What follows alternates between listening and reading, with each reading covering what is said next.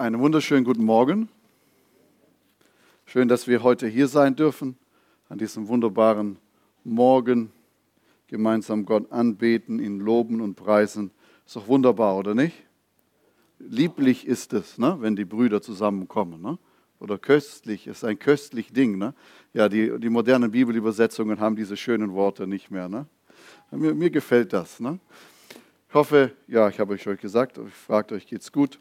Ich bin ja, wir sind ja auf dem Weg, das neue Land einzunehmen und darin ein bisschen auch herauszufinden, was uns als Ehepaar, mich persönlich so bewegt, welche Punkte so im Leben uns einfach auch wichtig sind und uns äh, da berühren. Das ging damit los, dass wir alle auf der Suche nach Schätzen sind im Himmel, dass wir Menschen suchen, die, die in den Himmel kommen dürfen sollen und am besten alle. Ne? Und ähm, der zweite Punkt war dann vor zwei Wochen, dass wir gemeinsam beten. Amen. Gemeinsam beten. Alleine beten, gemeinsam beten. Gemeinsam beten gefällt mir immer besser, weil wenn man selber nicht mehr weiß, was beten, betet der andere. Und meistens kommt dann ein Impuls und so kann man sich auch zusammen durch eine Stunde kriegen, Gebet, als wie wenn man alleine nach fünf Minuten einfach die Luft raus ist. Ne? Deswegen gemeinsam beten. Und jetzt komme ich heute an einen Punkt und ich muss ja hier ganz ehrlich sagen, ich habe mich ein bisschen gesträubt, äh, diesen Punkt äh, zu nehmen und äh, darüber zu, so zu sprechen und auch dann ein paar Beispiele dazu erzählen. Das, das hat einfach einen Grund. Ich möchte heute mit euch darüber sprechen und Joachim, du hast mir den Titel dazu gegeben. Vielleicht ist dir das nicht bewusst, aber gleich. Ähm, ich, wir haben das Auto gewechselt und das Auto von meinem Papa abgekauft und der hat ein Tübinger Kennzeichen. Und äh, als ich dann das Bühler-Kennzeichen machen wollte, sagte die mir mit Wunschkennzeichen und allem drum und dran kostet das 80 Euro. Plus die Kennzeichen noch. Ne? Und dann sagte ich hier, und was kostet so eine? Dann sagte sie 20 Euro. Dachte ich, Mensch, mit, mit 60 Euro plus Kennzeichen kann man schon was Ordentliches anstellen. Ne? Das ist mir das Bühler-Kennzeichen nicht wert. Also so hat unser Auto weiterhin ein Tübinger Kennzeichen. Ist auch nicht schlecht, ne? Dann kann man noch mal komisch fahren, ohne dass man denkt, die Einheimischen. Ne? Aber als Joachim am Mittwoch oder so war das Dienstag hier, hier reinkam, sagt er, Tübingen ist auch nicht schlecht. Tu Übernatürliches. Und als ich da nach Hause gehe, sagte ich, okay Herr, jetzt muss ich die Predigt predigen, weil er wusste das nicht. Und so ist heute das Thema Tu Übernatürliches, Tu AG 316. Tu Übernatürliches aus Apostelgeschichte 316. So, so hat sich das ergeben. Und ich erzähle euch äh, am Ende, wenn ich es nicht vergesse, warum das äh, ein bisschen ein schwieriges Thema für mich war und ist. Und die zweite Überschrift, die man so nehmen kann, ist das Thema Glauben. Einfach nur das Thema Glauben. Ich denke, wenn wir in die christlich-charismatische, pfingstliche Literatur hineinschauen, dann werden wir realisieren, dass Glauben mit eins das Thema ist, womit am meisten Bücher geschrieben worden sind. Ne? Und Glauben auch so ein Ding ist, das sehr, sagen wir mal, in vielen Bereichen überbetont wird, in anderen Bereichen gar nicht betont wird. Und sobald du von Glaubenslehre sprichst, dem einen oder anderen schon die Ohren zufallen und besser rausgehen. Ne? Und dann so manche Glaubenslehrer, ich lese ja seine Bücher nicht und so weiter. Also das Thema ist ja an sich echt ein schwieriges. Ne? Und, und man kann es eigentlich nur richtig machen, darüber zu predigen. Ne? Aber trotzdem ist es für mich eins, was wirklich wichtig ist und das mich echt beschäftigt hat. Und das war einmal in einer Konferenz, war in den USA, in, in Deutschland würde das so auf diese Art und Weise, glaube ich, nicht vorkommen. Und da war ein berühmter Heilungsevangelist und, und die Wunder, die dort geschehen sind in dieser Veranstaltung, das war echt schon gigantisch. Das war das erste Mal für mich, dass ich so nah an Wunder, an Heilungen dran war. Ne? Das, das war echt fantastisch. Und da war eben eine Frau, die kam nach vorne und ich glaube, sie hatte was im Rücken. Ich weiß es nicht mehr so genau. Jedenfalls, was sich bei mir eingeprägt hat, war, der Heilungsevangelist hat für sie gebetet und sie wurde nicht gleich geheilt. Und dann dreht er sich um zu ihr und sagt, weil das war so eine Konferenz von vier, fünf Tagen, geh noch mal nach Hause und jetzt von mir frei übersetzt, so wie es mir hängen geblieben ist, geh noch mal nach Hause und guck, dass du mehr Glauben hast und dann komm wieder zurück. Und, und als sie das so sagte, kam in mir der Gedanke hoch, Herr, wo könnte ich denn, wenn ich das jetzt wäre, Glauben kaufen gehen? Wo, wo, wo würde ich jetzt mir Glauben besorgen, damit ich jetzt hier die Heilung sehe? Ne?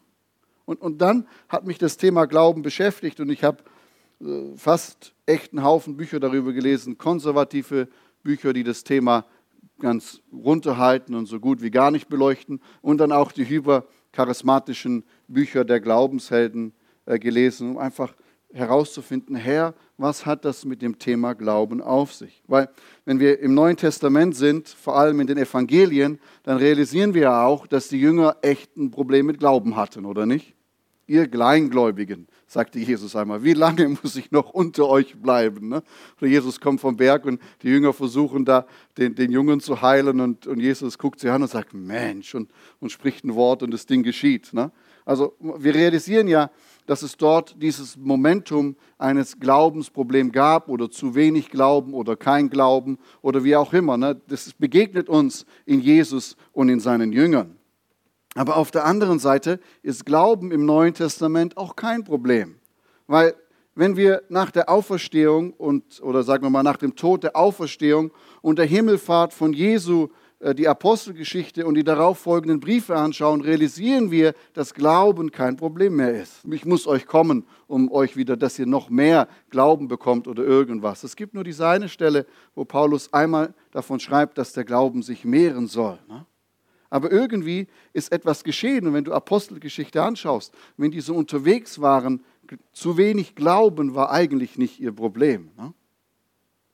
Keiner kam da und sagte, Mensch, ihr müsstet mehr das und mehr jenes. Und wenn du die Briefe von Paulus anschaust, dann ist das auch nicht so, dass er dann Überschrift schreibt, fünf Schritte, damit du mehr glaubst. Ne? Und das hat mich wirklich zum Nachdenken gebracht, ne? weil ich darin aufgewachsen bin du kannst echt mehr Glauben haben, morgen wie heute. Amen.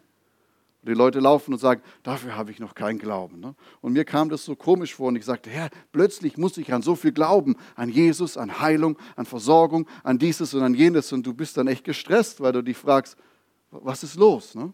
Und ich glaube aber, dass uns Apostelgeschichte 3 hier helfen kann eine Lösung zu finden. Vielleicht nicht die exakte, hundertprozentige Lösung, die dir jetzt gerade passt, sondern ich glaube, es ist ein Ansatz, der uns dieses Thema Glauben wunderbar hinbringt. Und ich muss echt schnell machen, aber ich habe nur zwei Punkte. In 25 Minuten muss man die Predigten kürzen. Ne? Deswegen, wenn du deine Bibel aufschlägst auf Seite 1100 oder Apostelgeschichte 3 geht das auch. Und ist ja diese wunderbare Geschichte, dass Johannes und Petrus hier auf dem Weg sind zum zum Tempel sind sie unterwegs, sie gehen durch die, diese Pforte und dort begegnet ihnen äh, dieser Mann, der dort ja schon eine ganze Weile immer wieder sitzt. Ne? Es ist wahrscheinlich nicht die erste Begegnung, die Johannes und Petrus mit ihm haben. Vielleicht haben sie ihm ab und zu auch schon mal was hineingeschmissen, in, in, ihm geholfen. Wir wissen es nicht so genau, aber wahrscheinlich waren sie jeden Tag dort auf dem Weg oder auf jeden Fall mehrmals die Woche. Also sind sie ihm bekannt, weil wenn wir weiterlesen, erkennen wir ja auch, dass dieser Mann, der dort krank lag, ja auch bekannt war. Ne? War nicht so, dass es äh, ein Unbekannter war, sondern er war bekannt. Und einmal eben kommen sie wieder dort an ihm vorbei und er fragte sie dann, ob er, ob er was haben kann. Und dann kommt diese wunderbare Antwort, na klar, von, von Petrus, die, die auch bekannt ist und wir können sie hier nochmal sehen. Petrus aber sprach, Silber und Gold besitze ich nicht, was ich aber habe, das gebe ich dir. Im Namen Jesu Christi des Nazareas, geh umher. Ich glaube nicht, dass er diese, diesen Satz erwartet hat. Ne? Vielleicht hat er einfach ein paar Groschen erwartet. Und dann, was das nächste ist, ja, was sie machen, ist, sie ziehen ihn hoch und sagen, jetzt laufe auch. Ne? Fantastisch. Überleg mal, dir begegnet so ein Mann, der dir einfach sowas sagt. Ne? Du bist da mit deinem Arm und dann, dann sagt die Person zu dir, wenn du mich berührst, dann kannst du geheilt werden. Und du stehst dann so und denkst, Mensch, das ist irgendwie komisch, oder nicht? Und genau sowas habe ich einmal gemacht. Ich war mit ein paar jungen Leuten unterwegs in der Evangelisation in Holzgerlingen und äh, ähm, zu dem Gottesdienst kamen nicht viele Leute. So waren wir draußen auf der Straße und sind der lauten Musik gefolgt, dort wo die jungen Leute waren. Und da war ein Junge mit, der hatte seinen Arm äh, in so einer Schiene, in einer Gipsschiene, so verbunden. Und irgendwie, frage mich nicht, warum ich das so gemacht habe. Das kam einfach so raus. Sagte ich zu ihm, hey, weißt du was? ich schüttel dir die Hand und dir tut dein Arm nicht mehr weh. Was hältst du davon? Und er guckt mich so mit so riesen Augen an und die ganze Gruppe drumherum waren so fünf, sechs Jungs, dachten, der ist komisch. Ne? Und dann der eine schubst ihn an und sagte, hey, das ist so verrückt, mach's doch einfach mal, was soll passieren? Und dann schüttel ich ihm die Hand und ich schwitze. Und innerlich sage ich, Herr, jetzt habe ich echt mein großes Mundwerk aufgemacht. Ne? Und dann schüttelt er die Hand und dann zieht er die Hand so weg und sagt, du bist viel zu warm. Sag ich, wie, ich bin warm. Ja, ich habe dich berührt und da ist es ganz warm geworden. Sag ich, ja, dann guck mal. Und dann macht er seinen Verband weg und macht ihn weg und fängt an, seinen Arm zu bewegen. Und dann die Jungs nebendran sagen, hey, wir waren doch gestern zusammen auf der Halfpipe. Du bist rumgefallen. Du bist runtergefallen. Wir haben gesehen und wir sind gemeinsam ins Krankenhaus, wie der Arzt zu dir gesagt hat, dass das gebrochen ist. Du, du konntest das gestern nicht so bewegen. Da ist nichts. Ne? Und dann fummeln die Jungs da an, an seinem Arm rum und machen so und gucken und der sagt, es tut nicht weh und, und ist geheilt. Ne? Und, und wir erklären ihnen das Evangelium und du kannst dir darauf vorstellen, dass alle ihr Leben Jesus gegeben haben, oder nicht? Also, du begegnest so jemand, der so etwas sagt. Er steht auf und das Wunder geschieht. Ne?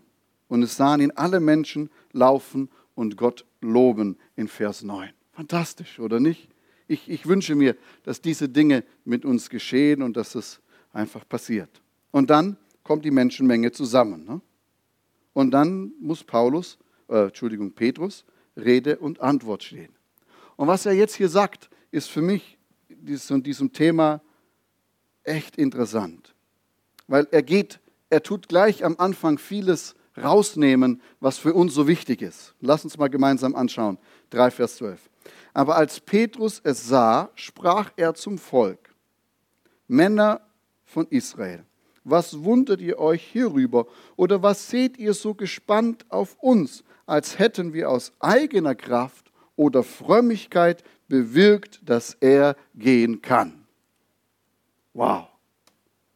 Eigene Kraft hat nicht funktioniert. Es war nicht so, dass wir genug Willenskraft hatten, um da den Mann zum Gehen zu bringen, das Wunder zu verbringen. Unser positives Denken hat uns auch nicht weitergeholfen. Petrus sagt hier, hey, es war nicht meine Kraft. Es war nicht meine Anstrengung. Es war nicht irgendein Teil von mir, der überhaupt nur irgendetwas daran tun konnte, dass dieser Mann gehen kann. Petrus sagt eigentlich, nö, nö, nö, das, das war ich nicht, nicht meine Kraft. Du kannst auch sagen, ich hatte keinen Teil daran aus dem ganzen natürlichen Bereich heraus, was ich so natürlich machen kann, habe ich nichts getan. Und jetzt kommt der zweite Punkt. Ja, aber du hast bestimmt 20 Stunden am Tag fastest du. Äh, nee, du solltest den ganzen Tag fasten. Du hast gebetet, du hast Bibel gelesen, du hast das und du hast jenes. Du hast alles das gemacht, damit das in dir so gewachsen ist. Nein, er sagt dann noch, was sagt er? Und meine Frömmigkeit hat auch nichts zu dem Wunder beigetragen. Oh, Frömmigkeit. Ja, Johannes, ich bin noch nicht heilig genug ja, da ist noch so ein weiter Weg. Amen. Bei mir ist der Weg auch noch so weit wie bei dir. Ne? Wir sind unterwegs. Das ist, haben wir letzte Woche gelernt. Ne? Oh ja, ich weiß, ich habe nicht genug Bibel gelesen. Ja, die Männer und Frauen Gottes, die Gott so gebraucht, die lesen halt auch stundenlang in der Bibel und kommen aus dem Gebetskämmerchen gar nicht mehr raus, außer zum Predigen und zum Kranke heilen. Sonst siehst du die nicht. Oh ja, wenn ich dann mal irgendwann mal da bin, wo ich sein sollte, ja dann, dann, dann. Ja, ich brauche einfach mehr Salbung. Lass uns zum Prediger so und so rennen, Hände auflegen und gucken, dass wir mehr Salbung haben. Dann muss es doch gehen, oder? -mm. Petrus sagt, es hat auch nichts mit meiner Frömmigkeit zu tun.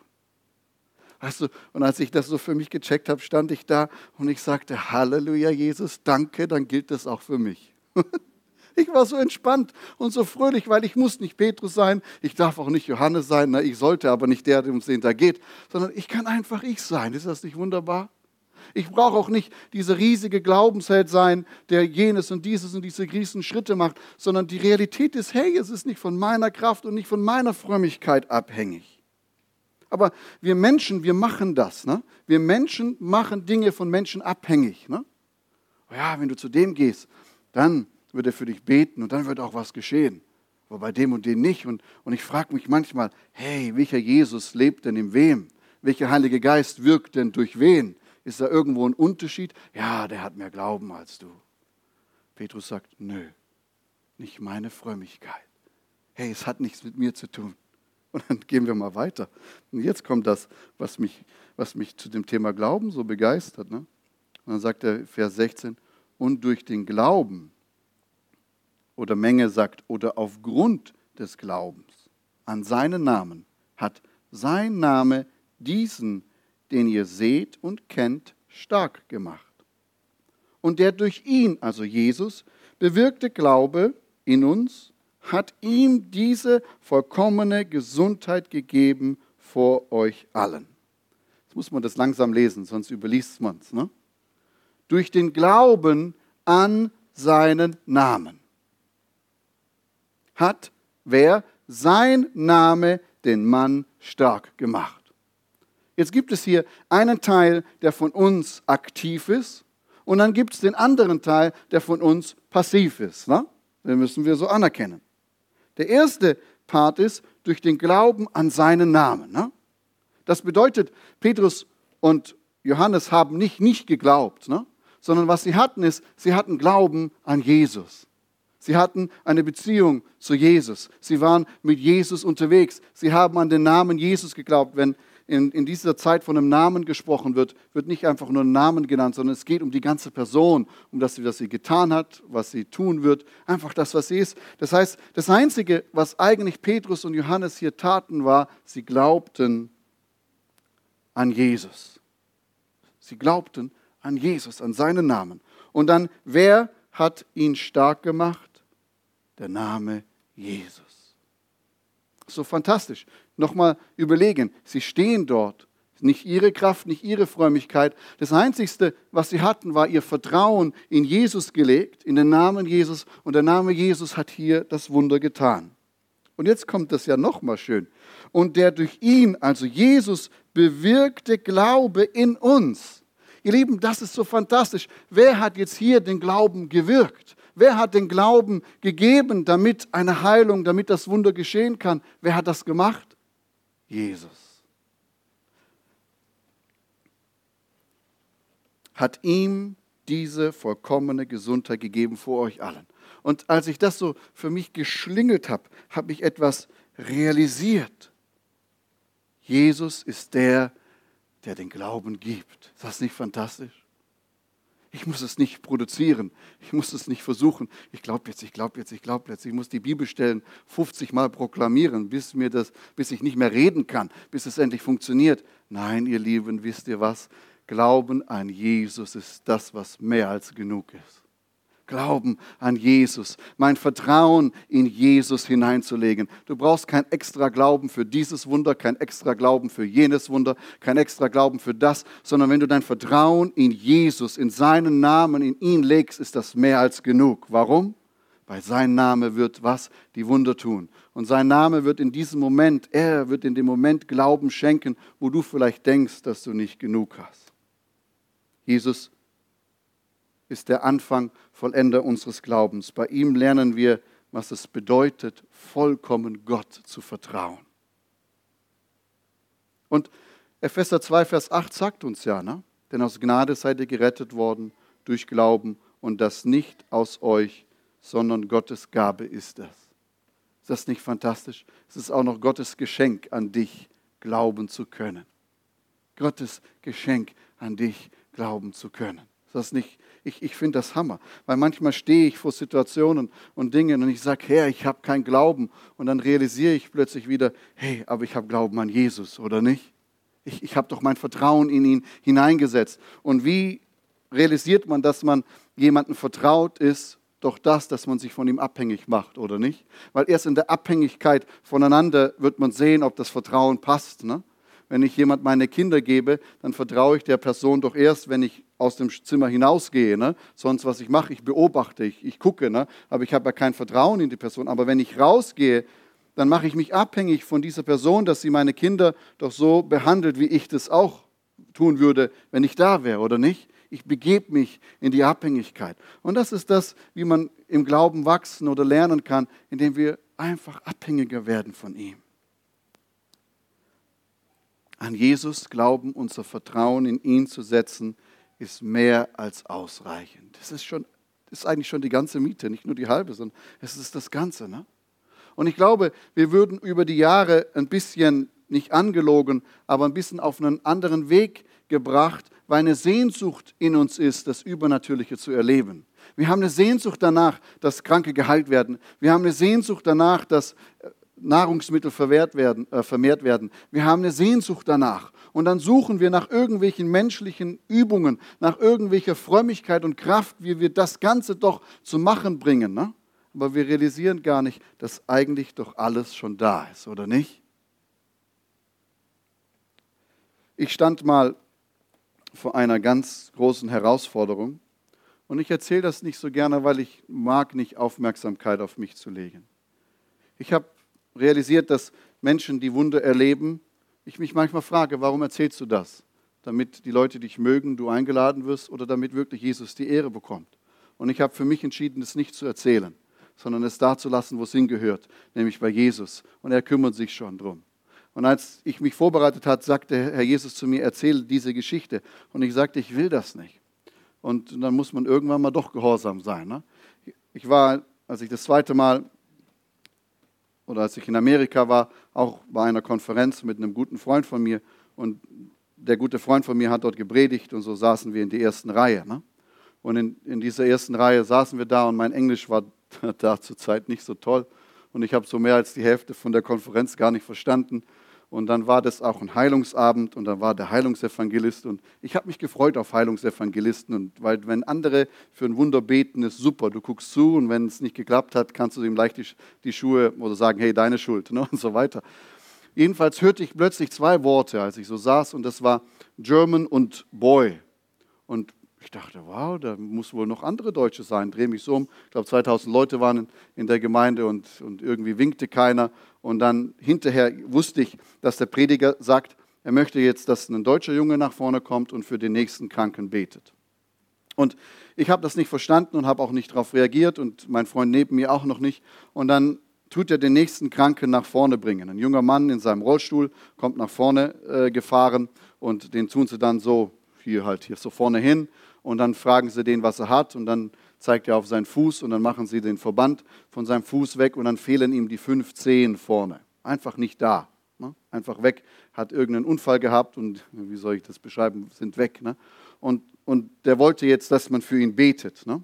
Und äh, dann sagt der Heilungsevangelist nochmal, dass der deutsche Junge nach vorne kommen soll und für den beten. Und dann schubst mich so der, der, der Freund mit mir, neben mir, schubst mich und äh, sagt, das bist du, das bist du, du musst jetzt da nach vorne. Und, und, und ich stehe so auf und ich war froh, dass ich auf die Toilette gegangen bin, weil ich dachte, hey, das ist echt unfair. Der Heilungsevangelist will nicht für diese Füße beten und jetzt gibt er das mir. Ne? Das ist echt frech. Ne? Mein Kopfschmerzen, da hätte ich angefangen mit. Ne? Das ist okay. Aber das ist echt, das geht nicht. Ne? Und ich bin dann, und ich wusste nicht mal mehr, was zehn auf Englisch heißt. Auf Englisch heißt. Ne? Und du stehst da, musst für was beten, wo du nicht weißt, was du beten sollst. Jedenfalls laufe ich da nach vorne und, und weißt du, in dem Moment, ich hatte keinen Glauben und du hättest ihn auch nicht zusammenkratzen können irgendwo. Und ich hatte auch keine Zeit im Supermarkt oder in der christlichen Bücherstube noch welchen zu kaufen. Das war einfach nicht möglich. Ich lief da nach vorne und dann kam ich dahin und er drückt mir das Mikrofon in die Hand und, und, und ich habe dann die Augen zugemacht und ich sagte, Herr, wenn ich schon untergehe, dann mit Augen zu. Und, und ich stand da und ich habe gebetet und ich habe gesagt, Herr Jesus, ich weiß nicht, was ich machen soll. Ich weiß es nicht. Ich habe, wenn ich mich so angucke, keine Kraft, keine Frömmigkeit. Ich weiß nicht mal mehr, was ich da sagen soll. Im Namen Jesus ist ja leicht auf Englisch, in the name of Jesus. Ne? Wenn du so ein bisschen rausnuschelst, was die Amis ja auch gut können, dann merkst du den Unterschied nicht. Ne? Und, und, und ich dachte dann so. Und in dem Moment, als ich meine Augen schloss, habe ich etwas realisiert und gesehen. Jesus sagte, ich lebe doch in dir. Wenn ich in dir lebe, dann glaube ich doch auch in dir, oder nicht? Und ich saß da und ich dachte, oh, das verändert vieles. Ne? Ich habe realisiert, meine Aufgabe ist es was? Mein Vertrauen in Jesus zu legen. Das muss ich machen. Das kann mir keiner abnehmen. Ne? Das muss ich machen. Ich muss diesen Schritt machen und sagen, Herr, ich vertraue dir mein Leben an. Herr, ich vertraue dir in der Situation der Krankheit. Ich vertraue dir in der Situation des Nicht-Weiterwissens. Das ist meine Aufgabe. Ne? Die kann mir niemand nehmen. Und von dem Moment an übernimmt er und wir müssen uns an sein Tempo anpassen. Ne? Manches geht so zack, bumm, zack und manches dauert. Und manches ist auch dafür da, um uns in seine Gegenwart zu bringen. Amen. Wir müssen irgendwie von hier weg. Wir sind hier nicht für die ganze Zeit. Irgendwie müssen wir bald eine Etage höher gehen, oder nicht? Aber die Realität ist doch diese.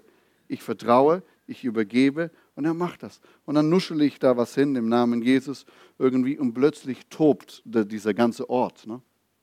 Er tobt wirklich. Ne? Und ich, ich sitze da so und, und mache meine Augen auf und ich sehe, dass dieser Mann, dass Gott da das Wunder gemacht hat und dieser Mann hat fünf neue solche Zehen. Ne? Fünf. Wie soll man die beschreiben? Einfach neu. Ne? Die, waren einfach da. Was, was vorher nicht, war da. Und, und der ganze Ort ist da am Feiern und ich war der Kleinste. Ich wollte mich da unter den Stuhl verstecken. Ne? Ich gehe auf den Boden, ich küsse dem seine Füße, macht mir ja nicht. Ne? In Corona-Zeiten sowieso nicht, lass es lieber. Ne? Und, und ich mache da an den 15 rum und, und ich sagte, Herr, ich, ich, das war ich nicht. Ne?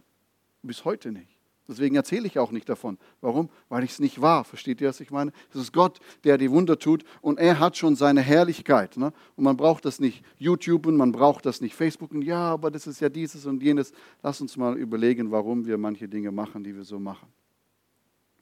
Und ich ging raus und ich habe dieses eine verstanden. Ich habe das wirklich verstanden. Meine Aufgabe ist, an Jesus zu glauben, mein Vertrauen in Jesus zu setzen. Und für alles andere, das überlasse ich ihm. Amen. Du brauchst nicht Glaubensübungen machen, um noch mehr Glauben zu bekommen, sondern Paulus, Petrus, Entschuldigung, Paulus schreibt in 2. Timotheus 1, Vers 12, so kurz vor seinem Tod an Timotheus. Und eigentlich tut er so alles sein Leben nochmal so und danach einfach durchgucken, was so war. Und dann sagt er, er hat das Evangelium gepredigt und deswegen leidet er. Und dann schreibt er hier, und um diese Ursache willen leide ich dies auch. Aber ich schäme mich nicht, denn ich weiß, wem ich geglaubt habe oder wer es ist, auf den ich mein Vertrauen gesetzt habe. Und bin überzeugt, dass er mächtig ist, mein anvertrautes Gut bis auf jenen Tag zu bewahren. Paulus schreibt, kenne den, an den ich geglaubt habe. Oder ich kenne den, an den ich mein Vertrauen hineingelegt habe. Paulus sagt, alles, was gekommen ist, das Gute, die Gemeinden, die Zeichen und Wunder, aber auch das Leid und das Schwierige, das Gefangensein und auch der, der Tod, der vor ihm liegt, sagt er, ja, er weiß das alles. Und, oder er hat das alles geglaubt und er ist da. Warum? Weil er den kennt, an den er geglaubt hat. Und dann schreibt er noch, dass er das, was er ihm anvertraut hat, auch fertig zu bringen. Vielleicht sein Leben, aber vielleicht auch seine Arbeit sein Dienst, den er getan hat, die Gemeinden, die entstanden sind, weiß man nicht so genau. Aber was Paulus hier am Ende sagt, ist zu Timotheus, Timotheus, es kommt darauf an, dass du ihn kennst, dass du mit ihm unterwegs bist, dass du ihn kennst. Und das ist der Schlüssel, ihr Lieben, damit wir das Übernatürliche erleben können. Wir dürfen Jesus kennenlernen als unseren Retter. Hast du?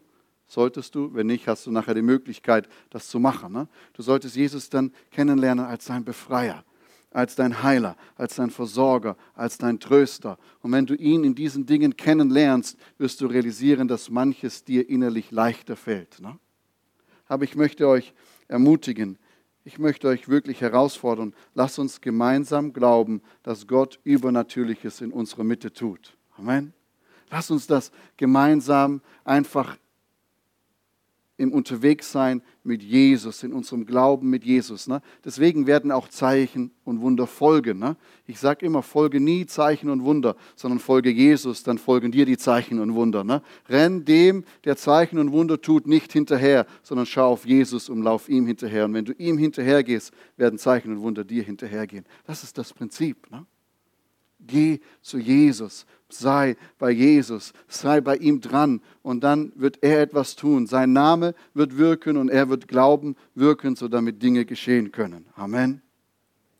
Und jetzt, was ist mit denen, die Monate, Jahre ausharren und nichts geschieht? Fragezeichen. Ne? Fünf Minuten über der Zeit kann ich diese Frage nicht hundertprozentig beantworten. Aber ein Beispiel zum Schluss. Ein Freund von unserer Familie hat glaube vier oder fünf äh, Teenagerkinder gehabt, hat Krebs bekommen und die ganze Welt hat für ihn gebetet. die sind nach Afrika geflogen und haben von einem Heilungsevangelisten irgendwelche Tücher und Sachen geholt und haben das draufgelegt. Und die haben sich wirklich angestrengt, damit Heilung geschieht. Aber es ist nichts passiert, was eher Heilung angeht, sondern andersrum. Kam ins Krankenhaus und ist dann so mehr oder weniger eben in dem Krebsleiden vor sich hin und wurde immer schlimmer und ist dann auch daran gestorben. Und, und das ist eigentlich eine Tragik, wenn du es dir so anschaust. Ne? Aber es ist trotzdem ein Wunder geschehen, als er beerdigt wurde, war die ganze Station im Krankenhaus war da. Die ganzen Krankenschwestern, die ganzen Ärzte, selbst Oberarzt und Chefarzt und diese alle waren da. Und bei der Verabschiedungsfeier hat der Chefarzt Zeugnis gegeben, hat gesagt, sie hatten in ihrem Leben noch nie einen Mann gesehen, der im Angesicht des Todes so fröhlich, so hoffnungsvoll war, so voll Leben war, so voller Energie war wie diesen Mann. Sie sagten, wenn Sie, als die Schwestern haben erzählt, wenn Sie traurig waren, wenn Sie Stress hatten, sind Sie zu diesem sterbenskranken Mann gegangen, der hat für Sie gebetet und Sie sind energiegeladener, so haben Sie das genannt, wieder herausgekommen. Und ihr Lieben, ich frage mich hier, wo ist das Wunder? Ja, nicht dieses Wunder ist geschehen, aber ein anderes Wunder ist geschehen. Amen. Wir haben hier keine bleibende Stadt. Wir dürfen früher oder später gehen. Halleluja. Was ist das Wunder? Wir, wir betrachten es immer so, als wie es, ja, der müsste jetzt doch geheilt werden. Nein, Gott hatte hier ein anderes Wunder. Dieser Mann musste Zeuge sein auf dieser Station. Für diese Leute, die da waren. Das war seine Aufgabe. Das war das, was noch dran war. Amen. Zusammenfassend lassen wir uns sagen, es ist nicht unsere eigene Kraft oder unsere eigene Frömmigkeit. Lass uns unser Vertrauen auf Jesus setzen. Lass uns ihm glauben. Amen. Und nur ihm und seinem Wort und zufälligerweise manchmal auch dem Prediger. Ne? Und dann lass uns Jesus wirken lassen. Und lass uns gemeinsam aufstehen, wenn du das kannst. Wenn du es noch nicht kannst, können wir gleich für dich beten. Ich könnte euch noch so viel wirklich Zeichen und Wunder erzählen, da könnten wir eine ganze Stunde vollbringen, aber ich möchte das nicht, einfach aus dem Grund, weil Jesus gehört alle Ehre und er weiß die Dinge und er verherrlicht das in dem Moment, wo es sein muss. Amen. Aber ich möchte dir wirklich Mut machen. Setze dein Vertrauen auf Jesus. Mach dich von ihm abhängig. Und dann stell dir das vor, wenn du für Leute betest, Jesus in mir betet. Der Heilige Geist in mir vertritt mich. Amen. Es ist nicht meine Kraft, nicht meine Frömmigkeit, sondern ich verlasse mich auf dich, Jesus. Herr Jesus, ich danke dir, dass du so gut zu uns bist. Herr Jesus, ich danke dir, dass für dich nichts unmöglich ist, Herr. Herr Jesus, wir sehen, wie du auf dieser Erde gelebt hast und wie du Zeichen und Wunder vollbracht hast. Herr, und wir sehen auch, wie die Apostel, Herr, wirklich Zeichen und Wunder vollbracht haben, sodass die Menschen erkennen, Herr Jesus, dass du der Herr bist, dass du König bist und dass du regierst mit Macht und mit Kraft. Herr, und dann schauen wir uns an, so kleine Leute, die sich eher mit den Kleingläubigen und Nichtgläubigen vielleicht einsortieren möchten. Aber Herr, wir wollen unser Vertrauen auf dich setzen und sagen, Herr Jesus, wir vertrauen dir. Wir legen unser Vertrauen und wenn es nicht viel ist, das bisschen, was ich zusammenkratzen kann, wir legen es auf dich, Herr Jesus. Auf deinen Namen setzen wir unser Vertrauen. Und wir danken dir, Herr, dass in dem Moment du wirken wirst und dass dein Name Dinge geschehen lässt und dass du Glauben auch dann in uns bewirken wirst, wo wir vielleicht denken, dass wir keinen hatten, Herr. Wir danken dir dafür. Und ich bitte dich, Herr, dass du uns mutig machst. Mutig machst im Gebet und mutig machst im Glauben zu erwarten, Herr, dass du Wunder unter uns tust. Amen.